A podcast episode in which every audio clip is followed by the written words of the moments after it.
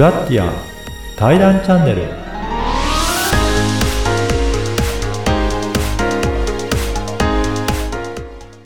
こんにちは、小ラボの岡田です。今回は、えーフラッティア対談チャンネルでは、ゲストの、えー経歴や、あとお仕事内容について深掘りさせていただきたいと思います。今回のゲストは、馬場聡さんです。馬場さん、よろしくお願いいたします。よろしくお願いいたします。はい。まずは、現在のお仕事についてご紹介いただけるでしょうか。はい。と現在は、えー株式会社朝毛という会社と、えー株式会社フィロフという会社で活動してまして、はいえー一つは、えーレストランの経営ですね。おはい。えーと台東区、あの、浅草の近くに、えー隅田川沿いのこうテラスのついている、うん。えー飲食店を85席程度なんですけれども、おえー、肉バルをやらせていただいてます。で、もう一つが、えー、そうですね。がやらせていただいてるんですけれども、えーバックオフィス支援であったり、あとは、あの、飲食店の出店の、えーお手伝いですね。であったり、えーもう一つは、こう、研修事業も最近スタートおしております。あとは、ちょこちょこ、こう、今までが2010年から企業支援をずっとやってきましたので、はい。今でも、えー時々ですね、えー企業支援、うん。あの、マーケティング支援うんをやらせていただいてます。おー結構いろいろ幅広い事業を展開されてらっしゃるんですね。そうですね。うん。あの、長年ですね、2010年から、あの、行政書士法人とはい。会社とこうやってきた、あの、行政書士法人の方はですね、えー僕自身が企画を持っていないので、うんもう一人こうパートナーがえー代表として、はいえー資格者としてずっとやってきたんですけれども、でそこをですね、こうずっと、あのー経営に携わるっていう言い方をすればいいんですかね。ずっとやらせていただいてたので、あの、企業周りのですね、こう数字だったりとか、こうビジネスモデル、えーマーケティング手法っていうのが、こう、イメージが湧くので、はい。あのー様々なこう分野でも、こう、なんていうんでしょう、こう、汎用性がある人間というか、そうなんあですねる程度は、はい、やらせていただいてます。やっぱりそういった感じでいろんな事業も見ていらっしゃったので、幅広い事業について、まあ知識も、えーあって、それで展開もされていったりとか、アドバイスもされていくっていう、そういった事業もされてらっしゃるんですね。そうですね。うんあのー一番最初に、こう、会社設立と創業融資のお手伝いからスタートした会社なんですけれども、あの、あ、あの、行政書士事務所と会社が同時、あの、東京統一ですね、あったので、時々です、言い方次第で、あの、叩かれ、叩かれたりするので、ちょっと注意、注意しながら話してるんですけど、はい。あの、そうですね。もうその頃から、こう、キャッシュフローをこう見て、それでこう、融資が、こう、どういうふうにこう提案するのかっていうようなお手伝いをずっとさせていただいてたので、なるほど。あの、そこのこう、数字のイメージ、あその数字がこう、マーケティングでどういうふうに伸びていくのか、そういうイメージがこう、すごくは、あの、創業当初からですね、関わらせていただいてきたところになります。やっぱりそういった数字もしっかり抑えた上で、そのビジネスがしっかり回っていくのかっていうところも、やっぱり経験としてあるので、それではい。アドバイスも具体的にできていくっていうところもあるんでしょうかね。おっしゃる通りですね。うん。あの、ものすごくこう、大規模のこう、会社さんをうん。お手伝いさせていただくケースっていうのは少ないんですけれども、うん。あの、小さな、えー会社さんですね、数千万からこう数億円規模の、はい。そういった会社さんですと、こう、僕がもう、やっぱりこう、数字がイメ、お話ししていただくだけで、数字の話がなくても、うん。こう、ある程度の、もう枠組みをお聞きすると、こう、数字もイメージができるので、おー。あの、なので、すごくこう、そのあたりのこう規模感の会社さんとは、あの、長年ですね、付き合いさせていただいて、お仕事させていただく機会が多かったかなと思います。そうなんですね。じゃあ、そういったね、今までね、今こういった事業をされてらっしゃるんですが、その馬場さんが、あの、高校卒業してから、どういった経歴を踏まえて今の事業になっているか、そういったところもちょっと掘り下げてお伺いしたいなと思うんですが、はい。どういったところ、高校卒業をどういうふうにして、あの、ことをおっはいしゃったのか、そのあたりから教えていただけますか？はい。ありがとうございます。とそうですね、あの、高校からですね、えー、実は大学に進学をしなくて、進学校だったんですけれども、あの、学年で唯一僕が進学しなかったっていうぐらいですね。そうなんですね。はい、進学がもう大前提のはい。大学なので、まあ、僕というこう一人がはい。大学に行かないっていうのは数字上あまり良くなかったんですけど、うん。大学に、あ、学校にとってはですね、そういうふうになんか、こう、そうですね、疑問に思ってしまって、はい。なんかこう理由が、大学に行く理由が逆に見つけられなくて、で、はい。それでこう大学に行かないという選択をしたんですけれども、えー、じゃあ、高校の時に、周りとの、はい、ね、あの、友達と同じように、勉強はししはい、ていったんだけど、じゃあ、はい、そこで疑問に思っていかないという選択を、まずしされたっていうことなんですね。おっしゃる通りですね。あはい。の、一瞬なんです高一ぐらいの頃はですね、数学とかも、あの、なんていうんでしょう、こう、学年で1位だったりしたので。あの、なんか、学、勉強にですね、こう、不安があるとかではなかったんですけれども、はい。なんかこう、どこかで勘違い、今だったら絶対行くんですけど、うあん。の、勉強したいのでですね、行くん、絶対行くんですけど、当時はもう、なんか、ないですね、あの、哲学とかそういった方向にちょっと興味がいってしまええって、でそれでこう、あまりこう、なんていうんですかね、突き詰めた結果理由が本当に見つからなくて、うん。あの、突き詰めなきゃいいんですけどね。あの、当時そうなってしまってですね、行かうん。なかった。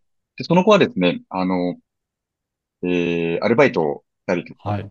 こう、そういうふうにこう、適を立ててたんですけれども、えー、沖縄にですね、うん。なんかこう、自分が一度こう考え始めた哲学を、かりと考え切りたいということで、沖縄に、あの、一年ぐらいですかね、確かちょっとええ記憶が曖昧なんですが、行ったんですね。はい。で、そこで、こう、マンション借り、な、なぜかマンション借りれたんですけど、マンションうん。借りて、あのー生活してたんですけど、なんて言うんでしょう。沖縄のこう、えー、やっぱりこう、給料がですね、非常にこう、600円台とかだったので、ああ、なるほど。あの、はい。全然生活ができなくてですね、うん。えー、あの、ゴーヤ、マンション、これ絶対ダメだと思うんですけど、マンションとかに生えてるゴーヤをもぎ取って、あの、生で食べて、かじってみたりとか、ああとはこう、な、那覇港、那覇港うん。なんですかね、あの、はい。家の前にこう港があったので、はい。そこでよくこう釣りをしてですね、あの、ガスあ、も止まってたので、ああの、刺身にして食べあ、てた記憶がありますね。っじゃあ結構生活は苦労しながら、あの、はい、卒業してから、あの、沖縄で生活してたっていうことなんですね。そうですね。こう、えなんかその日暮らしをこう、ずっうん。としてた記憶があります。うん。で、その後はもう、あの、アルバイトをこうしながら、うん。えー、一応東京に戻ってきて、はい。で、それでこう、大学に行ってる友達たちとうん。ですね、こう、例えば、ちょっとお金を貯めたんですが、うん。あのーこ1ヶ月ぐらい、こう、うん。なんていうんですかね、えー、語学研修にアはい。メリカに行ったりとか、はい。あとはこう、点々とですね、バックパッカー、そうですね、バックパッカーと言えばいいんですかね。うん。あの、エジプトに行ってみたりとか、へあとはこう、え、韓国に行ってみたりとか、なんかこう、点々といろんな国をちょっとあ、見てきましたね。そうなんですね。この世はい。界に出てはい。行っていろいろ見ていきたいっていうふうに思われたのは何かきっかけがあったとか、そういう思いがあったんですか？と、そうですね。うん。あの、深い理由はなかったんですけれどうん。も、あの、当時ですね、まあ、思ったことはこうやってみようといううん。ことで、友達にお金を借りたとしても行くっていうようなですね、うん。状況だったんですけれども、えー、なんですね、海外によく行くようになったのは、えー韓国ではい。ですね、あの、ポーカーにハマったお、のがきっかけですね。はい。あのーまあ、みんながこう、卒業旅行、大うん。学の卒業旅行というものにですね行くときに、あの、僕もフリーターながら、えー誘っていただいて、で、一緒に行ったんですけれども、はい。あの、その時に、あの、カジノ、韓国がゆい、あの、一番近くでできる、こう、合法的なカジノね。え、日本では、あの、まず、捕まるのは怖くてやったことがないんですけれども、あの、韓国だったらいけると。で、しかもうん。それも、安い時だと9000円、高い時でも2万5000円で往復ができるんですね。おー、はい。当時ですね。はい。で、あの、カジノですと、こう、生活コスト、その食費が全部タダなんですよ。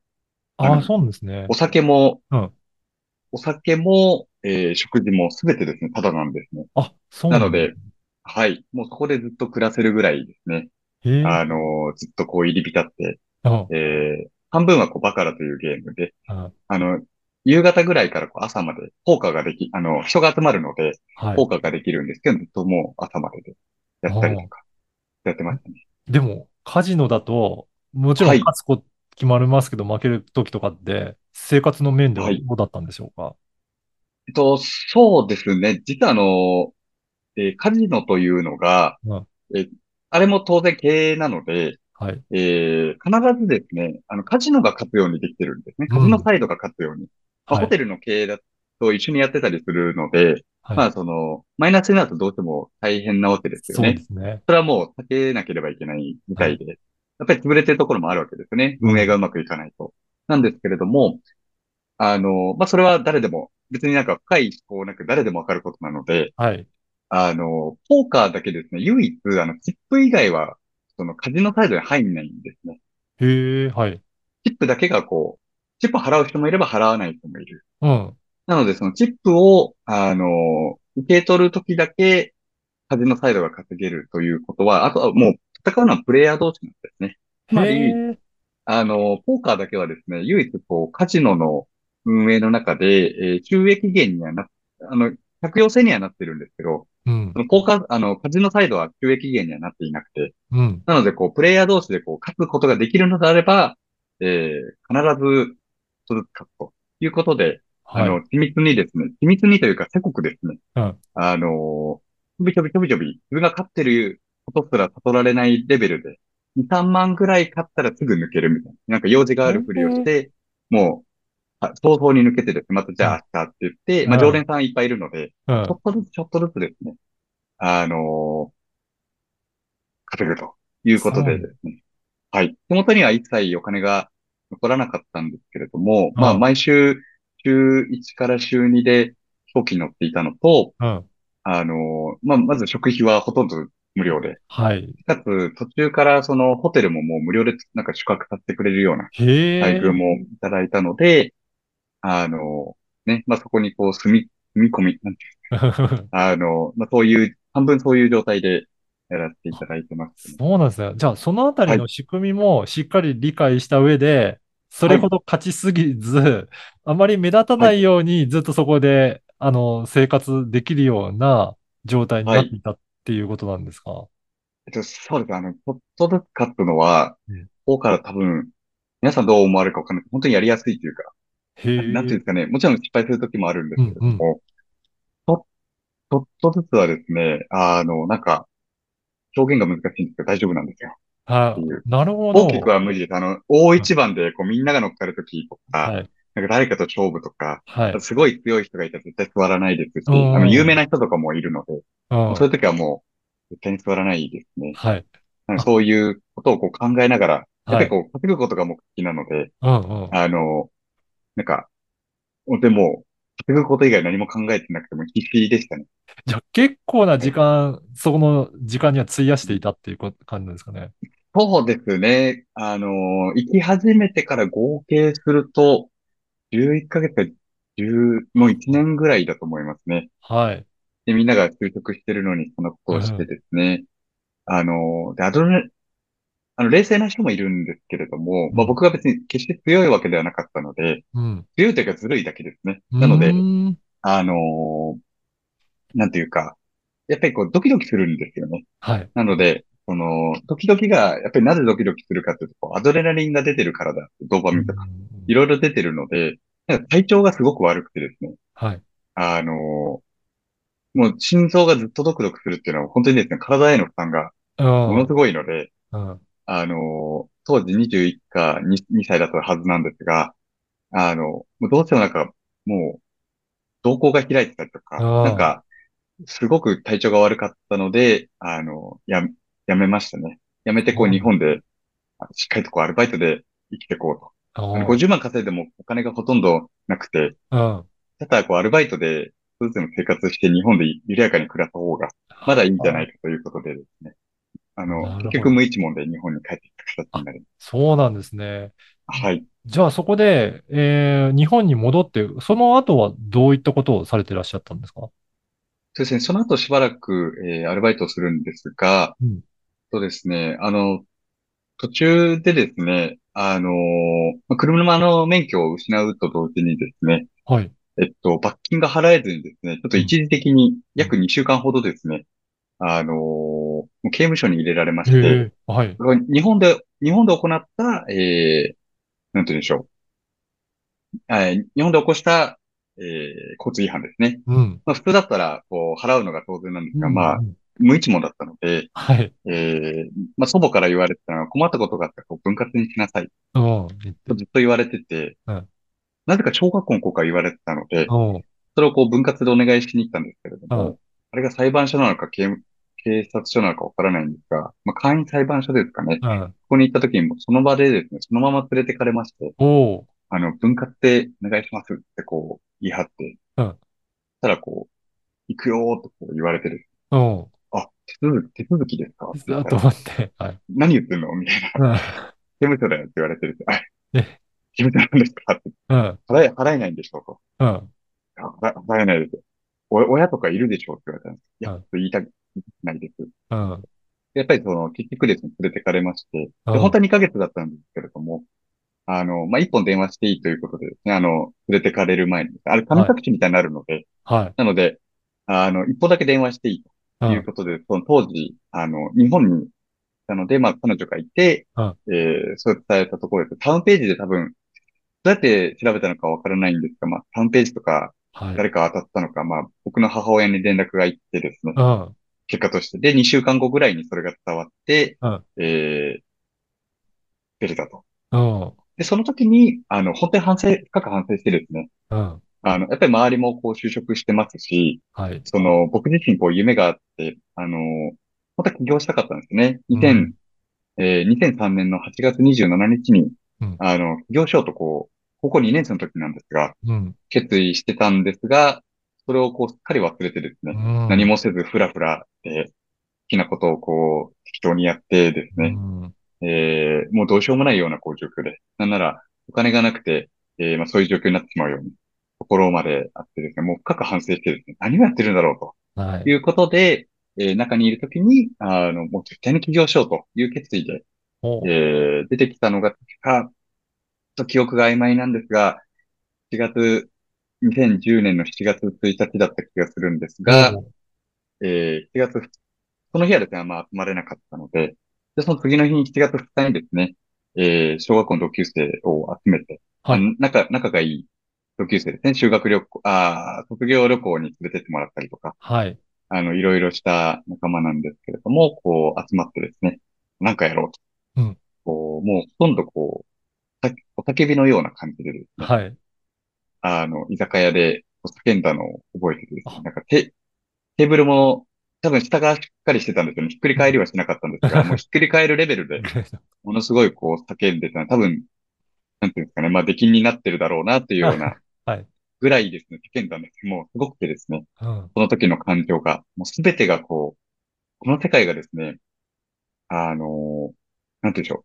成功することも、うん。失敗することも、こうチャレンジすることも刑務所で絶対にできなかったので、うん。あのまあ、長年いたらできるかもしれないですね。中で資格取る人だっているので、まあ、そういうのはい。はあるかもしれないですけど、まあ、僕にとってはこう、すべての今まで許されていた自由、うん。自由に生きてきた人間が一番自由じゃない環境に、あの、押し込められたので、畳はい。三畳のところに、独房に二人ですね、うん。トイレ付きで、あのいたんですけれども、まあ、ものすごい感情が溢れたので、はい。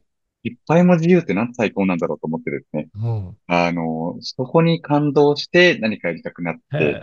でそれでこう、その7月1日に集まって、スタートした結果、あの、翌月ですね、まあ、じゃあなんかやろうということに、まあ、そのままなって、だって、8月お、27日、2010年の8月27日に、えー株式会社ウェイビーというですね、へえーえ。会社を、えー設立しました。あ、これは先ほど集まはい。小学校の同級生の仲間と一緒に作ったわけですか？そう、そうですね。へはい。え。当時、えーずっとこう4人がですね、うん。仲が良かったので、まあ、その4人がその飲み会で、その僕が出てきた次の日にですね、うん。集まってくれて、で、それでこう、やっぱりみんななんか、社会に出てそれなりにこう不満を感じてたりとか、はい。こう自分の未来ってこうどうなっていくんだろうとか、何が本お、当にやりたいんだろうっていうことをこう、やっぱりこうみんなもやもやしてる時期なんですよね。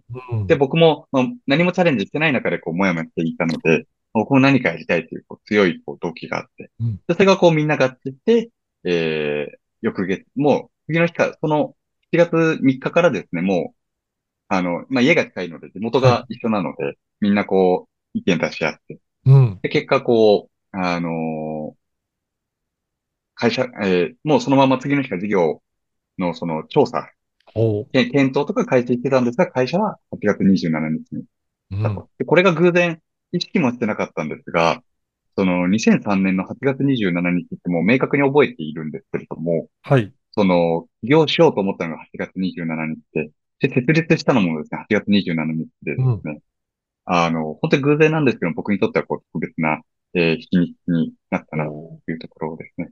そうなんですね。こはい、れ、後から気づいたんです。はい。えー、皆さんね、同級生って言っても、もうすでに働いている方もいらっしゃったわけなんですかね？はい、そうですね。で、じゃあそういった会社も辞めて一緒にやっていこうっていうことだったんですか？あ、はい、すそうですね。ごいですね。ええそうですね。みんな、やっぱり、こう、その当時のこう熱量はい。ですよね。その熱量でこう何かができると言った時に、やっぱりこうみんなでワクワクできたんじゃないかな。僕だけではなくてですね。うん、うん。その熱い思いでできる何かを、まあ当時確か23だったはずなんですが、はい。えー、やっぱりみんな何かを求めている時期にこの熱量に出会えて、うん、あの、僕だけではないですね。うん。全員が。その熱量に出会えたことが、やっぱりこう、すごくこう、大事なことでしたので、うんあの、その後もですね、こう、熱い気持ちで、えー10年間ですね、えうんー、できました。へえ。この事業は、あはい。どういった事業内容でややっていらっしゃったんですか？ですね、一番最初はですね、うんあの、放置自転車を回収して、それを販え売しようと、えリサイクルええしてですね、うん、と思ってスタートしたんですが、まあ、かなり難しくてですね、うん。あの、そもそもこう、競売にかけ、勝手に放置自転車回収してはいけないというところと、はい。あの、放置自転車が競売に、あの、行政がですね、競売にかけているので、うん、まあ、1000円とか2000円でこう、売却してるんですね。うん。はい、あの、半年以上取りに来なかったものに関してはですね。はい。なんですが、あの、そこの競売に参入するのがあまりにも障壁が高すぎて、その。自転車整備士の資格とかですね、うん、もう無理だとな、あの、雇おうと思ってもお金がなくて、うん、基本金も5万円だったので、うん。もう何もこう、できずに失敗したんですけれども、はい。あの、まあ、その後、こう、5、6個ぐらい事業やったんですが、結お、局、お、あの、一人が持っている、こう伊藤という人間なんですが、はい。えー、行政書士の資格を持ってたんですね。はい。なので、まあ、その行政書士の資格が使えるとうん、いうことで、まあ、その伊藤が代表で、はい。えー、まあ、みんな補助者という立ち位置になるんですが、あの、じゃあこれでやろうということで、こう、もうとにかく、その、えー、会社を作ったにもかかわらず行政書士事務所の方から初めてこう、売り上げが立つっていうような形になりはあ。ますね。じゃあ、やっぱり皆さんでアイデアを出しながらもういろんなチャレンジをうんやってみて、まあ、はい。そのじ頃からいろんな事業を、まあ、目にしていたというか、考えていらっしゃったっはい。ていうのはあるんですね。おっしゃる通りですね。あのーただ、そんなにこう、大したアイディアもですね、生み出せずに、うん。こう、こいいなと思うようなアイディアはほとんど失敗しまして、そああ、の、ね。5、6個ぐらいですね、うん、う失ん、敗してしまって、その、結局こう、たどり着いたのが、こう、行政書士の仕うん、事で、うん、なんなら本当はこう、ビザ、ビザ関係、うん。外国人、その、優秀な、こう、中国とか、もう非はい。常にこう、モチベーション高い学生が、あの、仕事をしながらですね、日本で勉強して。で、こう、いい大学を出てですね、で、その結果、日本で就職ができ、全くできずに、うん、えー本国の超エリート企業に入ってるっていうのを日経ビジネスで読みまうして、ん、これは日本にとって、うん、その、本質だと思ったので、本当はビザの支援をスタートしようと思ったんですね。うん。就職支援とか、えービザの就、ビザの取得の支援とか。はい。思ったらそれも全くうまくいかなくてですうね、ん、あの、集め方がわからなくて、大学とかに行っても全く、もう、大学の事務局もですね、お願いしますって言って、結局こう、一回もですね、問い合わせこうが来ず、それは普通に失敗しまして、なんかこう苦し紛れにスタートした会社設立が、うん。その、もうインターネット上で一番安ければ売れるという確信のもとですね、はい。あの、2万5千円プラス消費税で。会社設立の、えー、サポートをし始めたらやっとですね、うまくいったっていうところですね。そうなんですね。じゃあ、はい、本当に事業としてだんだん成りはい、立つようになったのは、その会社設立の手続きっていう部分はい、をやって、じゃあこれはあれですか、インターネット上に、えーいろいろはい。出していって、そこから募集していったわけなんですか？そうですね。あうん。の、当時、あの、ホームページを作った直後ですら SEO 対策という言葉は知らなかったんですけれども、うん。あの、ホームページをこう作ってくださった、えー業者さんが福岡の業者さんで、はい。あの、品川に来るからちょっとぜひ会いましょうと言われて、はい。あの、お会いさせてもらったんですね。マクドナルドで。はい。品川の駅前の。で、あのその時にですね、もうあまりにも、なんか、かわいそうというか、こう、見 見かね、見かねてですね、あの、SEO 対策って知ってますかって言われて、はい。知りませんって言って。で、その時に、あの、このホームページは絶対に失敗しますよっていう、作っはい。た会社さんに言われたんですね。うん。あの、作りたいものを作っただけなこう、究極の会社設立とか、うん。なんかこう、いろいろ書いてあるわけですよ。うん。でも、あの、何の対策にもなってませんと。そもはい。そも、強みがもう安いだけで、うん。何もこう打ち立てられてませんと。で、誰に見られるんですか？どうやって見られるんですか？いうん。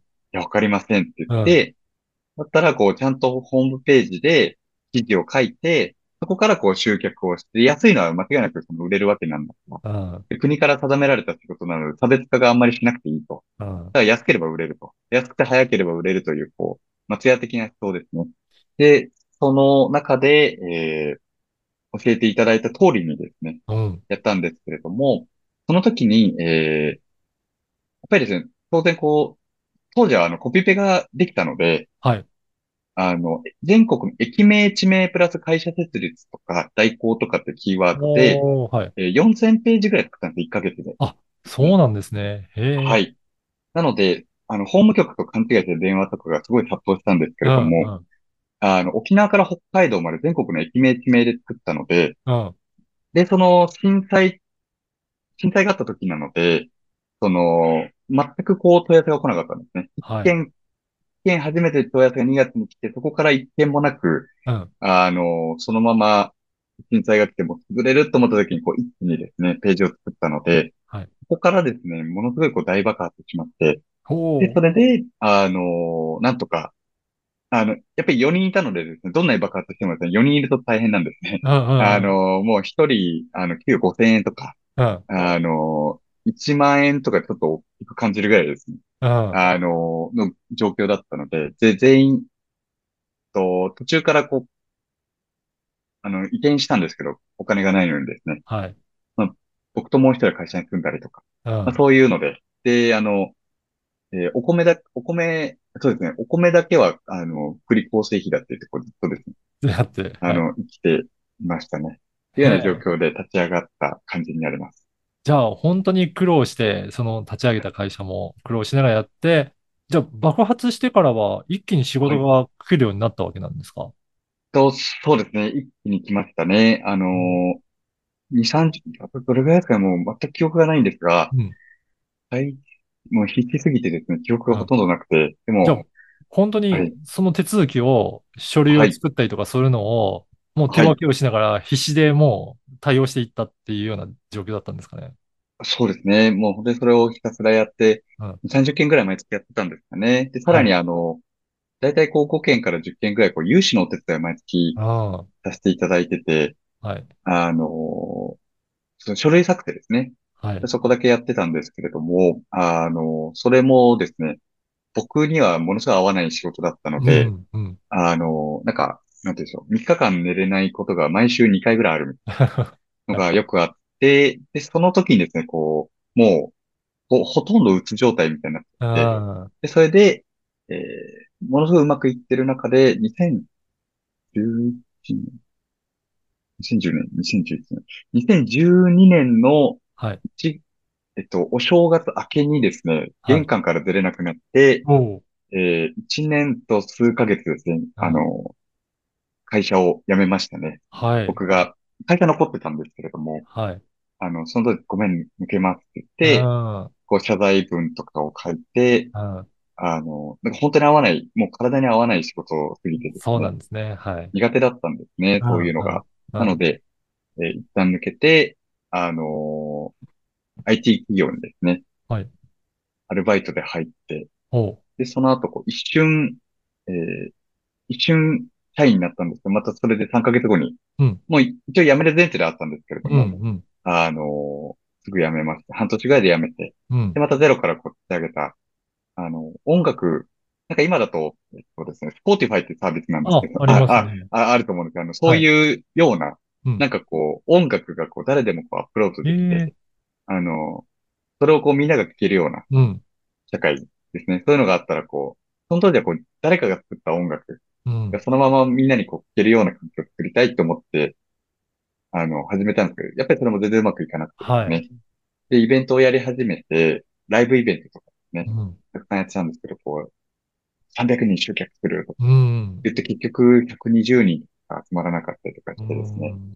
で、会場費用もこう、払えなくて、で、うん。その時に、この聞きに来てくれた、こう、その、もともと作った、あの仲はずっと、辞めても仲はずっと良かったので、はい。会社のですね、あの、もともと作った会社のメンバーが来てくれあて、あ。その時に、ごめん買ってみたいな感じでですね、会場費すらもうその日に来た人に借りるっていうですね、ああ、は事い。態に陥りまして、で、そこでもう、一旦それは諦めて、はい。また、ウェイビーという会社に、えー、出戻った。あ、そうなんですね。えはい。こんな感え、じですね。ただ、その後は、あの、2000ですね、17、8年だったと思うんですけれども、ん、えー株式自体は、えー僕は全部売却して、うん、あの、なんかこう、お金に縛られすぎて、なんかお金を受け取ることに慣れすぎて、うん、なんかすごく気持ち悪くなって、なんかそれで自分の価値とか、うん、自分がやることとかを考えるようになってって、いつの間にかですね。うん、もうそういうのにこう、脳内が支配されてて、うん。ちょっとこれはやめようと思って、えー働くけどお金はもらわないってことをこうやったんですね。ちょっと法律お上いいのか悪い、わかんないー、んですけど、そうなんですね。はい。はい。なので全部こう株式を売却して、うん、で、そのお金で、えーずっと生計を立てるみたいな。でもん、それもこうすぐ、あの、半年ぐらいでですね、お金が全部底をつきたので、うん。あのーまたごめん、やっぱり給料もくださいって言って、はい。やっぱりお金は必要でしたって言っうん、うん、あの、誰でもわかることがですね、僕うん、にはわからなかったので、あの、もう一回給料をもらうんですけど、うん。その2020年にですね、こうしっかりと、あの、ちゃんと、あの、僕自身はもう譲渡は済んでいたんですけれども、はい。2020年にこう会社としては、あの、一旦譲渡が、うん、えー決まって、まあ今でも残ってるんですね。名うん、前もそのままで、うん、えー代表もそのままで、うん。えー今でも、えーそのまま残ってるんですが、えーその当時ですね、こう、一部の株式をこう、えー、富士本校というですね、税理士法人にこう、えー譲渡するっていうようなことがあって、はい。じゃあ、みんなおめでとうといううん、形で、え僕もこうお役御免だということで、あの、またゼロからみんなが始められるようにってことだったので、はい。え僕も、えー辞めて、またゼロからやってるというところで。ございます。じゃあまたそこから新たに始めていったっていうことで、次と、は、はい、うん。そうですね。はい。どんなことを始められたんですか？そうですね。あの、売却のちょっと手前になるんですけれどうん。も、あの、売却がですね、一個うまくいかなかったことがあって、はい。で、それ2020年の2月にですね、2月いっぱいで僕辞めたんですけれども、あの、まあ、当時ですね、まあ、皆さんご存知の通り、こうコロナが来うん。まして、そうですでね。それでですね、あの、まあ、一個うまくいかなかったんですね。ちょっと会社はもう言えないんですけど、まあ、有名な会社です。誰でも知うん。ってるように。それで、その、会社を辞め、その売却があって、えー入金、あの、譲渡先がですね、全部入金してくださる予定だったんですけど、うん。あの、それがですね、頓挫してですね、給料がうん。ゼロで、うん。で、その、給料がゼロで、その売却した結果、僕の方に戻ってくるお金も戻ってこなくて。で、それでこう、ほとんど無一文みたいな状態に3月ぐらいの頃になってたんですね。はい。これは結構、ちょっと一瞬自分の状況がわからなくなったんですけど、うん。あの、大丈夫なのか大丈夫じゃないのか全く判断がつかなかったんですね。はい。このと、と、あまりにも突然のことで、こうなんか、結構は、なんていうんですか、こう、結構ハッピーな状況で辞めたはずなんですうが、ん。うん。あの、しかも円満で、みんな仲うん。良くて、おめでとうみたいな言い方で、うん。辞めた直後のことでですね、なんかあれっていうことがなってたので、なんかこう、状況の判断が全くつかなかったんですけど、もう3日後ぐらいにはですね、これはやばいって思いして、はい。あの、瞬時に、あの、もともとできていた、こう、SEO 対策だったりとか、うん。その、僕にできることですね、こう、なんか、作業とか、もうはい。全部いろんな、その、知り合いの社長さんからですね、いただいてですね、うん。あ、でも仕事し続けまして、で、それ。で、なんとかこう、食いつなぐことができて、で、そのうちに、その9月とか10月に、えー、辻本郷さんから、こう、えー一部をですね、えー全部ではなくて一部をこう買い取って、いただけるということで、ちょっと僕もですね、その後から、えー、ある意味貸し付けになった部分がうん。僕の方に入ってきて、うん。えー、その、僕の上、僕の株式の上等先からまたそれが全部返ってきたので。その、まあ、なんとか、えー、食いつなぐことができたっていうところでなる。ほど。じゃあ本当にはい。タイミングもいろいろね、コロナとかいろんなものが重なって大変な時期。また来て、そうですね。ね、で、またはい。ね、解決されて、じゃあそこかはい。らはもう本当にご自身で事業を新たにはい。立ち上げていきながら。やり始めていくっていうことですかね。そうですね。あの、うん。それでこう途中、その物件情報、えーうん。飲食店のなんかこう出しませんかと。うん。うか出せる方いませんかっていう相談から、あのーとある方からいただいて、はい。ね、それでこう探してみますって言って、こう、十数社ですね、物件をうん。見てもらったんですけど、やっぱりコロナ禍だったので、誰もこう、使うらあの、見た上で、すごくはい。いいんですけど、今は始められない。うん。あの、断る理由がないレベルのお話だったんですけど、うん。えー、やっぱりこう、事業をスタートすること自体にこう、懸念はい。がある時代、時期だったのうん。で、誰もこう、その、決まらなくて、で、うん。結局こう自分でスタートするっていうのが、その、朝毛カフェという飲食店なんですが、それがこうそうなんですね。2022年、はい、2020、2021年の頭にはですね、その話が入ってきたんですが、うん。あの、テラスの許認可が全く下りなくてですね、はい。で、2022年の1月頃に、うん。えー許認可がやっと降りて、えっと、降りはい。ましたってことで、で、それでその半年後の2022年の6月に、そのお店を無事オープンというあ。じゃあ本当にそこの店、お店をオープンするのも結構いろいろはい。苦労されてオープンされしたわけなんですね。そうですね。始めること自体は、うん。そんなに苦労した記憶はないんですが、こううん。仲間内でこう出資者も募って、はい。しかももう本当にこう、もう1週間、2週間ぐらいでこう集まったんですけへど、え。もう皆さん、そう僕がお声掛けさせていただいて断られることは全くもうゼあ、ロ回でそうなんでもすね。う15分ぐらいで回答してくださうん、って、うん。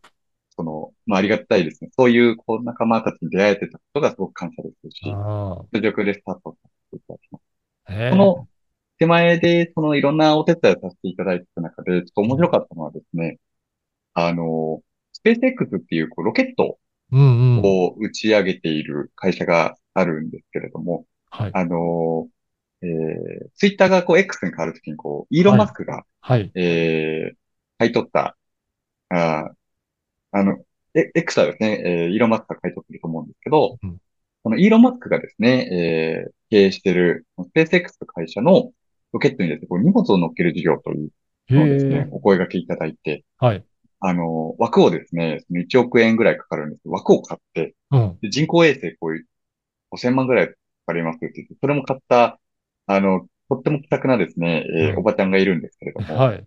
あの、葛西、これはもう別に名前を出しても全くうん。問題ないと思うんですが、こう、葛西さんというですね、方が、かなりクレイジー、とんでもないクレイジーなですね、はい。あの、社長さんがいてうん。ですね、あの、売れないと思うんですけど、どれぐらい、ちなみにどれぐらい売れてますかって聞いうん。たら、うん。30万って言われてですね。あの、そんなこ、まあ、そうだろうなと、うん。30万でも売れてることがすごいなと思ったんですうん。が、うん。あの、それはすごいですね、っていうことで、まあ、昔からの中だったんですけれども、ちょっとお手伝いさせていただいて。はい。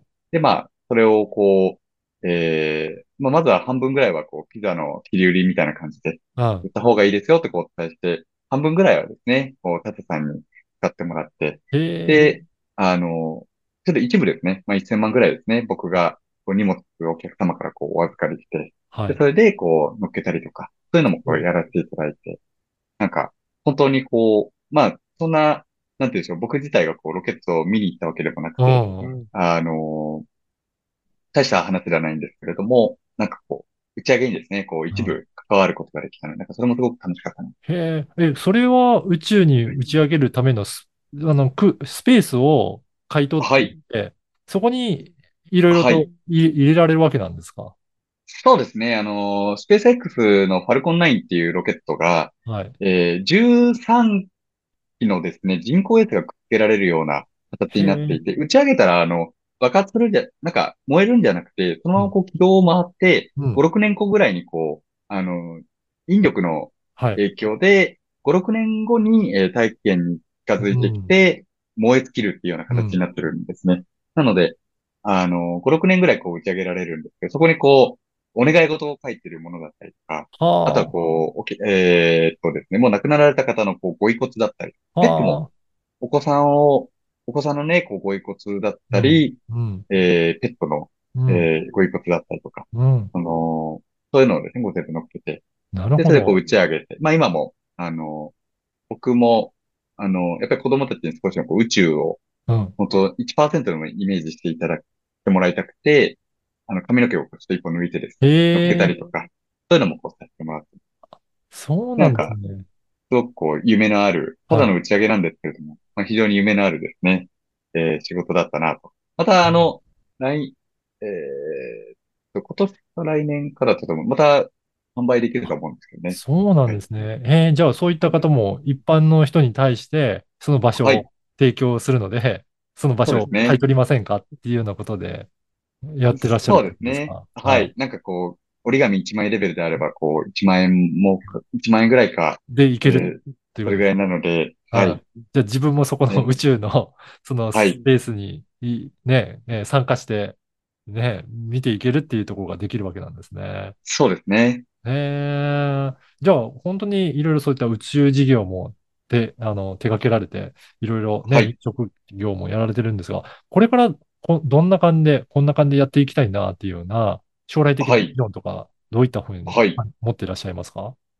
そうですね。うん、これからのビジョンはですね、あの、もちろんお店はですね、もうチャレンジ、あの、ありがたいことにですね、うん、あの、大変こう、好調なので、その、まあ、今のこう、現状にですね、えはい、ー、おごることなく、その、新しいチャレンジをいっぱいできたらなと思っておりますし、はい、あとはですね、あのこれはまあ、ちょっとこういうありがたい、大変貴重なですね、機会にこうやってお話しさせていただいているのに、やっぱりこう、少しでもこう言葉にしておいた方がいいのかなうん、とうん、思うので、あの、夢のようなお話をさせていただくんですけど、うん、あの、3年以内にですね、えー、あの、人のこう健康寿命や、寿命そのものに、あの、何かこう影響を与えられるような事業をですね、あうの、ビジネん、スモデルをしっかりと考えて、うん、えー打ち立てていけたらなと、うん、えー考えています。まあ、始めること自体がちょっとこうハードルが高かったりうん、するとは思うんですけれども、あの、非常にですね、こう、はい、ワクワク感のある時代だなと思ってまして、うん、うん、本当になんかこう、全く新しいことがですね、もううん、想像もできなかったようなことがいっぱいあって、はい、で社会、まあ、いろんな出来事もそうですし、あの、新しい技術もそうですし、もう、どんどんどんどんですね、社会って子供の頃はもう想像もしなかったような、社。会っていうのはこんなにも、あの、ドラえもんのような世界が実現するかどううん、かわからないんですが、もうそう、想像もしなかったような世界がうん、広がっていて、それがもう、どういうことなのかももう、わかりきれないぐらいのレベル感で、あのーあるのでですね。なので、なんかそこの時代に、やっぱり少しでもこう長生きすること自体がはい、楽しいんじゃないかなと思ってですね。確かに。少なくともやっぱり健康でいたいですし、うん、その、できればこう、例えば120、30歳とか、うん、あの、もっといけるのであればもっとですけれども、うん、その、やっぱり、ある程度解明されてますし、はい。寿命が一番長いのは決して人間ではなくて、うん、あの、アメリカのこう、イチョウの木は2万歳だったりするので。あの、縄文杉とか比べ物にならないぐらいですね。桁がに、違いますね。桁が違うんですよ。アメリあカ山梨っていう木はですね、あの、うんイチョウの木なんですが、あの、一本の木が林のようになってるんですけど、へえ、えー根っこが一本の、あ、根っこが全部繋がってるんですね。うん、うん、一つの生命体が2万歳っていうのとか、うん爪っていうのはこう老化しなかったりとか、へえ、鮭っていうのはこう卵を産んだ直後に亡くなりますうけど、あの、卵を直、産む直前まではですね、青年なんですね、実は。へそういうえ、種なんですよ。で、産んだ瞬間に玉手箱を開けたかのように、こう、内臓から分泌される、あの、分泌物で老化現象が起きて、うん、一瞬で老化して亡くなるんですね。へなので、え、あの、老化、まあよく言われてると思うんですけれども、老化っていうのはこう、時計仕掛けだ。うん、あの、ま、何かが摩耗して老いるのではなくうて、老ん、いるという仕組みで老い老いているだけなんですね。なるほど。摩耗じゃないんですね。もちろんうん、その、膝とかはこう使いすぎると、うん、ね、こう、あれなんですけど、それはもう回復してないっていうことなので、うん、摩耗というよりかは、その、なんていうんですかね。えそういう仕組みになっているというところだからですね。生命の仕組みとして、そういうふうなのを埋め込まれてるみたいな感じなんですかね。そうですね。あの、第4世代だけ長生きする蝶っていうのがいますからね。こう、ずっと同じサイクルへでーとか、あの、アメリカ、あ、アフリカ大陸をですね、こう、こういう風に、うん。えー横断する蝶がいるんですよ。こういう風に。うん。うんで、最後戻ってくるんです。はい戻ってくる蝶だけ、あの、一番長生きするんですよ。で、また第1世代、第2世うん代、第3世代、第4世代で戻ってくると。で、寿命が全部違うんですね。不思議ですよね。こう不思議ですね。いう仕組みなんですよ。うん。だから、遺伝子だけではないと思うんですけど、遺伝子というもの自体にも非常にですね、えー、ものすごく興味がありますし、うん。なんかこう、そういうのはもう解き明かされると。もしかすると、そういう遺伝、寿命というものが何なのかわからないんですが、もしかしたらこう、魂と体が繋がっている部分に何かがあるのであれば、ちょっと、科学の力だけでは難しいかもしれないんですが、うん。あの、でも、やっぱりこう、そこにロマンを持ってですね、不可能はないと信じて、あの、自分の時代でできるかわかんないですけど、不はい。可能はないと信じておりますので、へえ。あの、別に300年、500年、1000年生きるっていうのも、うん。もちろん、その、今の時代ではなないかもしれないんですが、あり得ると思っているので、えーまあ、生きてる間にそういうことが取り扱えて、うんで、それを研究するだけだったら何にもならないんですが、それがビジネスでできたらすごく楽しいなと思っ。ております。いやー、今後もね、なんかいろいろなチャレンジを、まあ、常に、あの、馬場さんの場合、チャレンジされてきたような今日のお話だったんですが、これからもはいすごくね、健康に関するチャレンジもされていくっていうことで、楽しみですので、ぜひまた、そうですね。はいぜひ3年後ぐらいに。ね、いろいろお話をまたはい伺えたらなと思いますので、はい。はい。ありがとうございました。はい。ざいません。こちらこそです。この機会をありがとうございます。ありがとうございました。本日は、えー、馬場聡さんにお話を伺いました。どうもありがとうございました。ありがとうございます。